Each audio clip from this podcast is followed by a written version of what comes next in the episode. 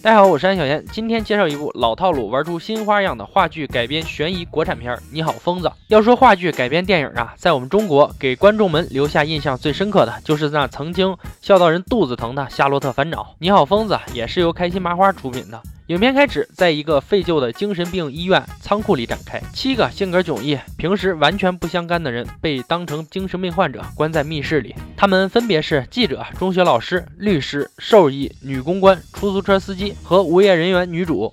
他们虽然到了这里，但都不记得是怎么来到这个地方的了。而每个人的记忆都停留在自己遭遇意外受伤、昏迷那一刻。众人很快就发现，在精神病院布满了摄像头，监视着他们一举一动。每天会在固定的时间从铁门外送来一份饭和药。如果不吃的话，还要被毒打一顿。因此，在他们的想象里，谁要吃谁就是疯子。代表智慧的记者先站了出来，他更是强调，表示吃了饭菜就代表默认了自己是精神病人，所以不能吃。大家也都被说服了，于是都开始绝食。这样做的后果就是记者第一个被抓去电击，然后是其他人一个挨着一个被电击。主治医生都向他们提出同一个问题，问他们：你是怎么判断你自己没有问题呢？这个问题难倒了他们。众人先是尝试说出各自擅长的领域来证明自己。可换来的却是更猛烈的电击，在大家都被电得头晕脑胀、四肢僵硬时，女主告诉他们自己吃了药，所以没被电击。众人看到自己都被电了，而女主没有，所以他们心里很不平衡。还认为女主背叛了他们，排除异己，把女主关到了隔离室。记者又提出了一个想法：如果他们能够表现出集体合作行为，就能够证明他们是正常人。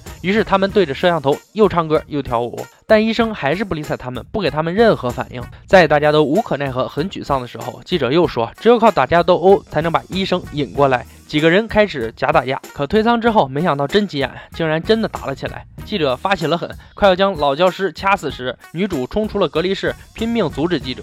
这也让大家开始变得清晰了。代表力量的司机一拳给记者打倒在地，并把他关进了隔离室。司机变成了新的话事人。他上任后的第一件事就是让大家吃饭，毕竟人是铁，饭是钢啊，并强行喂给了他认为有病的记者，然后带头四处寻找可以逃生的出路。经过一番寻找，他们还真找到了一扇铁门。打开铁门后，竟然发现外面是万丈深渊，还伴随着狂风暴雨。这也让他们断了逃跑的念头。既然逃不出去，也不能去死。有力量的司机就打起了坏主意，他想在厕所里强暴女公关。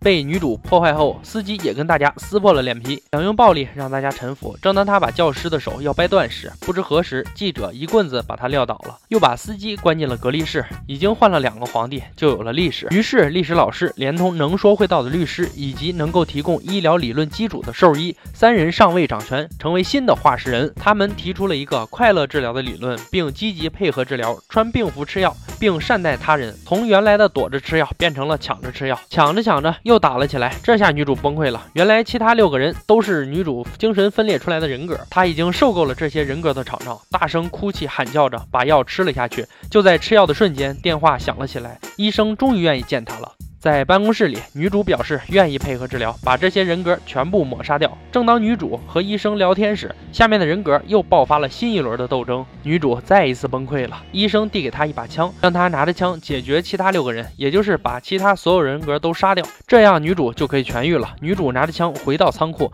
她颤悠悠地拿着枪，指着其他六个人，诉说着他们之间的回忆与联系。原来这些人的每一个人格都曾在女主的生命中扮演过重要的角色。兽医是疼爱她的爸爸。